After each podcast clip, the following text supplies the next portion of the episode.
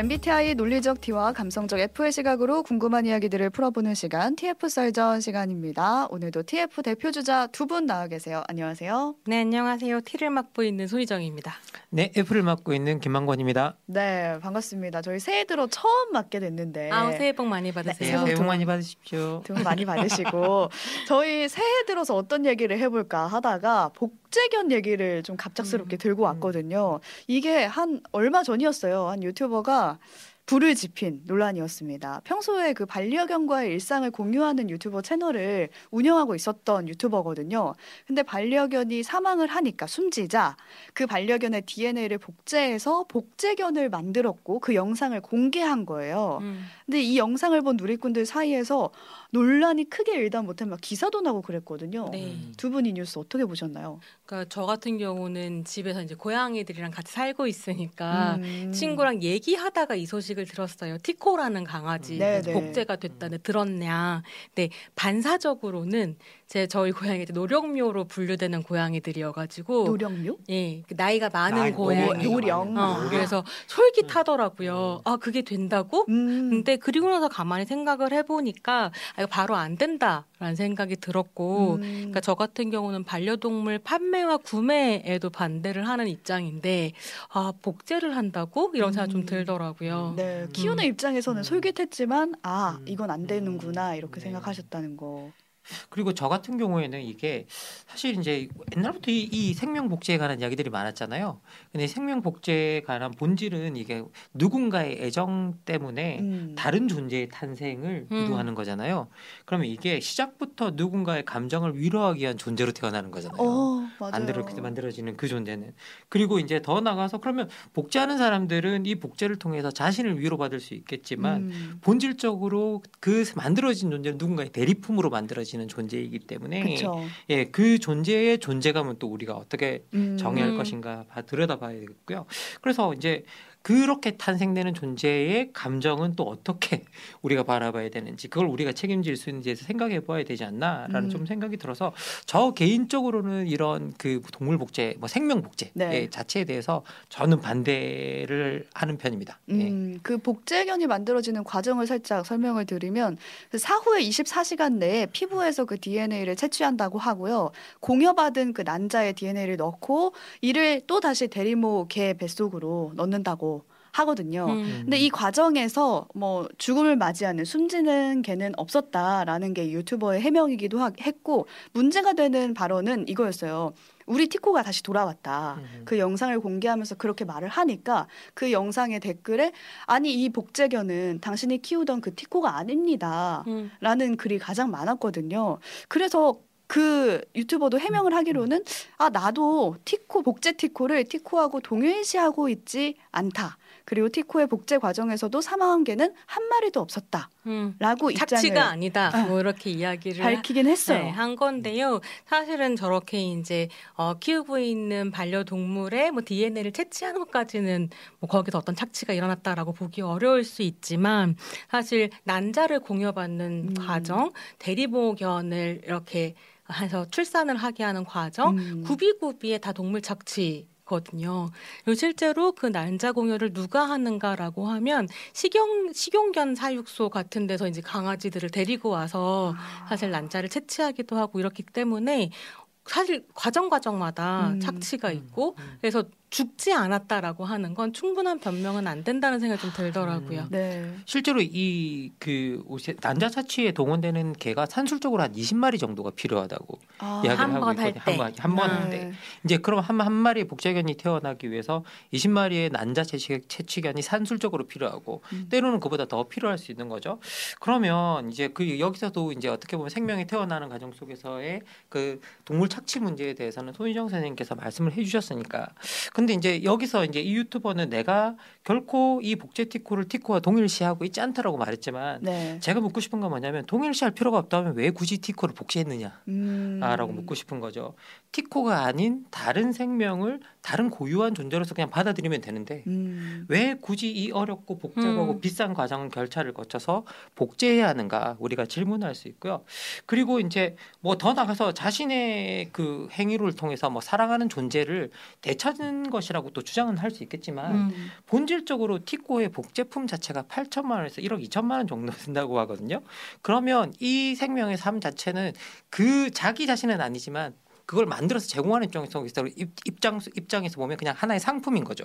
아, 그렇죠. 그러면 생명 자체가 상품으로 출발하는 음. 거거든요. 음. 사실 예. 그래서 이 티코를 복제한 회사의 이제 홈페이지에 들어가 보면 네. 그런 Q&A 내용이 있다는 거예요. 그러니까 복제를 했는데 이제 그 강아지한테 뭐 장애가 있다거나 음. 뭐 이랬을 땐 그럼 어떻게 하느냐 했더니 거의 뭐 납품을 했는데 하자가 있을 경우에는 뭐 다시 납품한다라는 어머, 식의 어, 표현과 설명 같은 것들이 있는 음. 거죠. 그러니까 이 건강해 보이는 두 마리의 어떤 복제견이 등장하기 전까지 네. 사실 어떤 과정이 입대에는 사실 뭐 착지가 없었다고 하더라도 음. 또 다른 과정이 어떻게 생겼는지 알 수 없다라는 걸 좀 고민해 볼 수 있고요.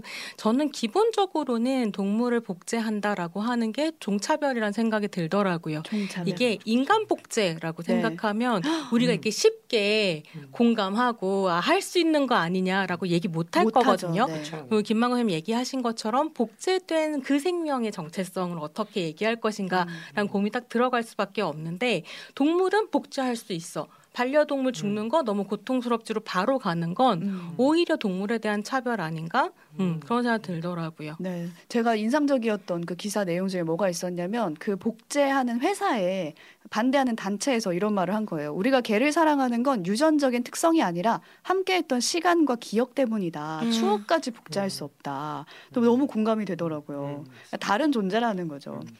음. 그 복제견까지 생각하는 견주들의 마음을 좀 들여다보면 저희가 본격적으로 얘기해 볼 주제는 사실 펜로스 음, 였거든요. 펜로스가 뭐냐면 이제 반려동물이 세상을 떠났을 때 느끼는 상실감이나 우울감을 느끼는 상태를 말을 하는데 이 유튜버도 그 펜로스를 겪다가 음. 복제견까지 생각하게 된 거다라고 음. 밝혔거든요. 혹시 두 분도 이런 걸 겪어보신 적이 있으실까요? 오늘 방송 들으시는 분들이 아마 음. 어 손희정 목소리가 좀 이상하다. 음. 말을 약간 버벅거리는 것 같다. 이렇게 느끼실 것 같거든요. 목소리가 살짝 예, 예, 목이 네. 목이 네, 살짝 가시. 제가 이거 방송 준비하다가 여러 차례 울컥거리면서 아이고 이렇게 아까 말씀드렸던 것처럼 고양이 둘이랑 같이 살고 음, 있고 음. 노령묘들이에요. 네. 11살, 12살 이 정도로 추정되는 친구들이어가지고 이게 저한테 먼 얘기가 아니거든요. 음. 그래서 실제로 제가 천식도 있어서 고양이 알러지 때문에 천식이거든요. 아. 근데 제가 병원에 갔을 때 몇 년 전에 의사 선생님이 당신 고양이랑 계속 같이 살면 안 된다. 보내야 된다. 어머 어머 라고 얘기하셨는데 네. 그 진료실에서 그 얘기를 듣자마자 엉엉 울었어요. 음. 근데 그렇게 이제 내 건강 때문에 보내야 된다라는 생각만 해도 눈물이 나오는데 음. 영원한 이별을 한다. 어, 네, 생각만 준비하면서 좀. 힘들었습니다. 아 예.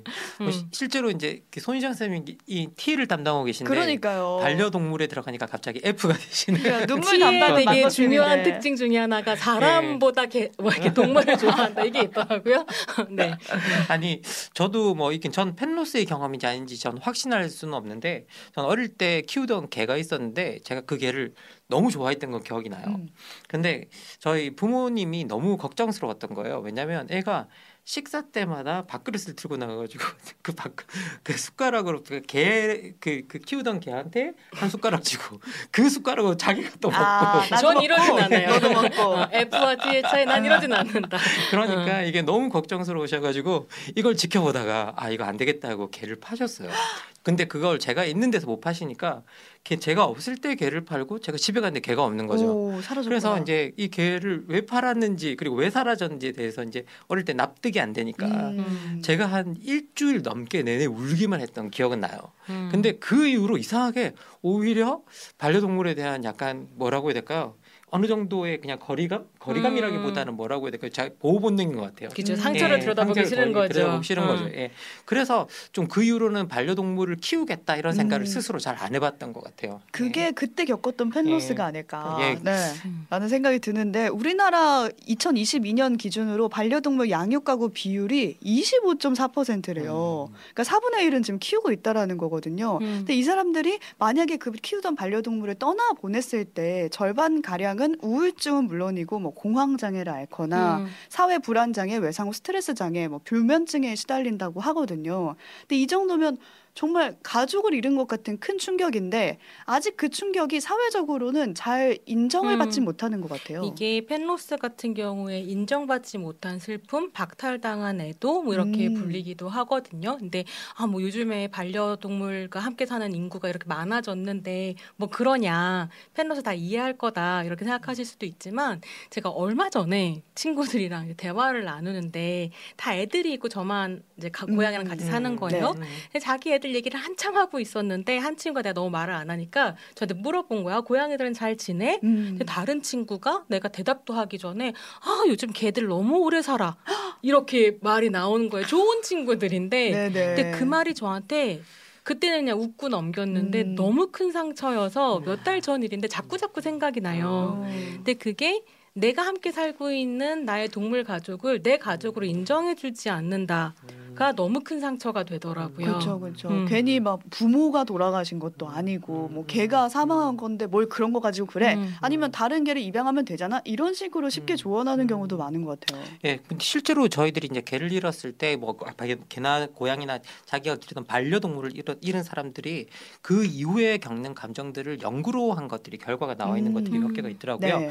예, 특히 뭐 경북대병원의 정신건강의학과의 정운선 교수님, 교수님 연구팀이 국 제학술지에 실은 최근에 최근 후에 발표한 논문을 보면 네. 여기서 반려동물을 잃은 사람들이 상당수가 복합적인 슬픔 음. 그리고 음. 우울 불안, 불면 등을 경험하고 있고요.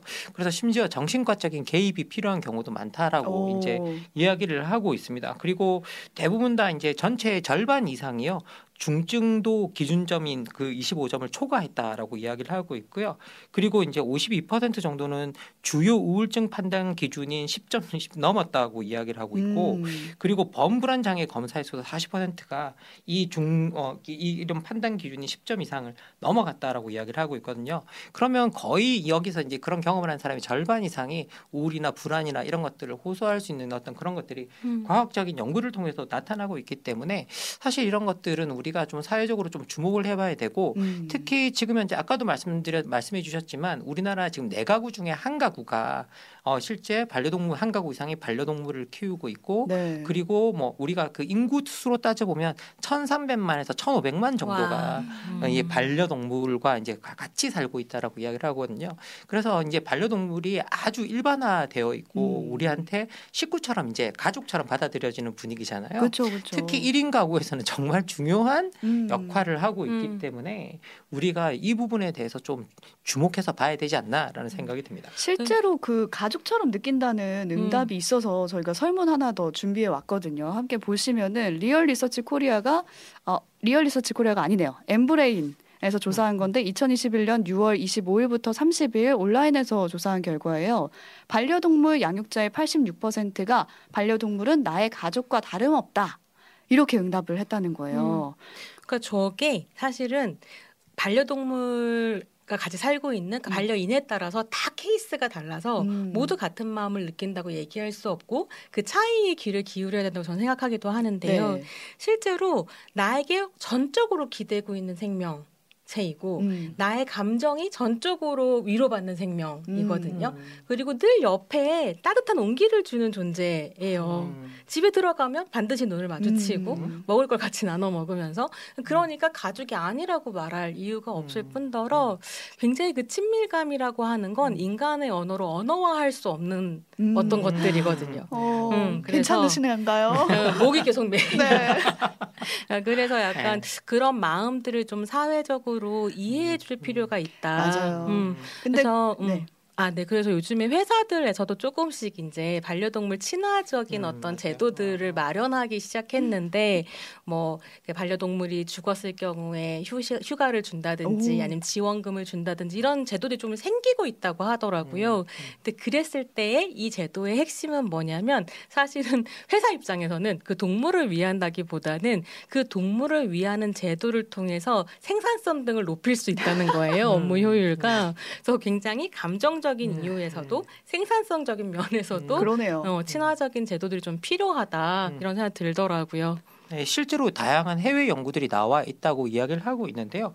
여기 보면 반려동물 친화적으로 기업이 움직일수록 음. 그 반려동물을 가진 어떤 직원들의 생산력이나 뭐 이런 것들 생산성이나 음. 이런 것들이 실제로 향상된다 그래요. 회사를 네, 위해서도 줘야 회사를 되네요. 위해서도 오히려 이렇게 어떤 반려동물이 잃었을 때 휴가를 주거나 그리고 음. 또 반려동물에게 반려동물의 보험을 들어준다거나 그리고 이제 미혼 자녀들이 특히 아, 특히 미혼일 경우에 반려동물을 키우, 키우면 음. 여기에 대해서 뭐 약- 심지어 양육수당도 준다고 그러거든요. 우와. 그냥 그러니까 여기에 대해서 수당도 뭐 한 달에 5만 원씩 막 주는 데가 있고 뭐 그렇다고 하더라고요. 음. 그러니까 이런 식으로 배려할 때 오히려 이제 직원들은 아 내가 회사로부터 배려받는구나라는 이제 또 음. 느낌이 또 들거 음. 아니에요. 고마울 것 같아요. 예, 그러면 오히려 회사에 대한 애사심도 생기고 그리고 생산성도 올라간다고 하니까 오히려 이렇게 우리가 효, 이 생명을 다루는 일을 효율적인 측면에서만 설명은 할 수는 없지만 이렇게 효율적인 측면에서도 오히려 더 좋다. 그러니까 음. 우리가 이걸 배려하는 것들이 여러 측면에 정당성의 측면에서도 효율성의 측면에서도 좋지 않은가라는 생각이 듭니다. 네.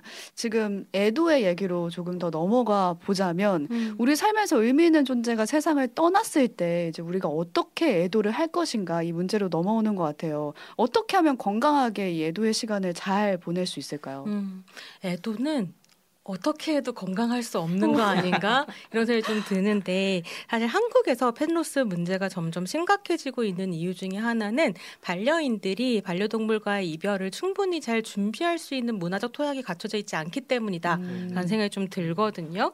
그래서 한 조사에서 반려동물을 잃은 응답자들한테 펜로스 증후군을 극복하기 위해서 가장 필요한 게 뭐라고 생각하냐 어. 이렇게 물었을 때 첫 번째로 꼽은 것이 충분한 애도, 추도할 수 있는 시간과 공간이 음. 있었으면 좋겠다. 그 25.1%였다고 하고요.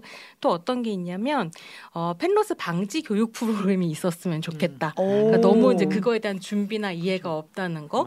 또 한편으로는 이게 반려동물이 세상을 떠났을 때 어떻게 이 장례를 치르고 해야 되는지에 대한 기본 정보도 우리가 음. 너무 모른다. 그쵸. 그런 생각이 좀 들어서 이 반려 문화가 이제 확대되는 와중에 상실도 어떻게 해결할 것인가. 음. 뭐 이게 좀 정보가 공유되고 마음이 나눠졌으면 좋겠다 음, 이런 생각을 음. 저는 들었거든요. 음. 그러니까 저 같은 경우에는 주변에 친구들이 워낙에 반려인들이 많아서 경험도 계속 듣고 음. 사례도 듣고 하면서 조금씩 준비할 수 준비하기 싫어요. 그래서 사실 안 알아보고 싶은데 기본적인 정보들은 갖고 있거든요. 음. 음.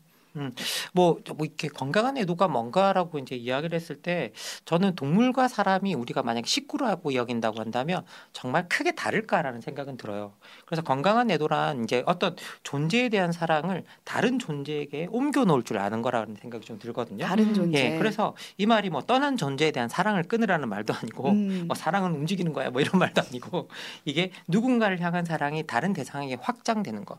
그러니까 내가 사랑했던 사람을 늘 사랑했던 사람이 나 아니면 동물을 잃었을 때 거기에 대한 사랑이 다른 동물에게도 확장되어 가는 것. 음. 그래서 떠난 존재를 잘 기억하면서도 그 떠난 존재에 대한 사랑을 다른 존재에게 잘 확장시켜 놓는 게 건강한 애도의 방법이 아닐까라는 생각이 듭니다.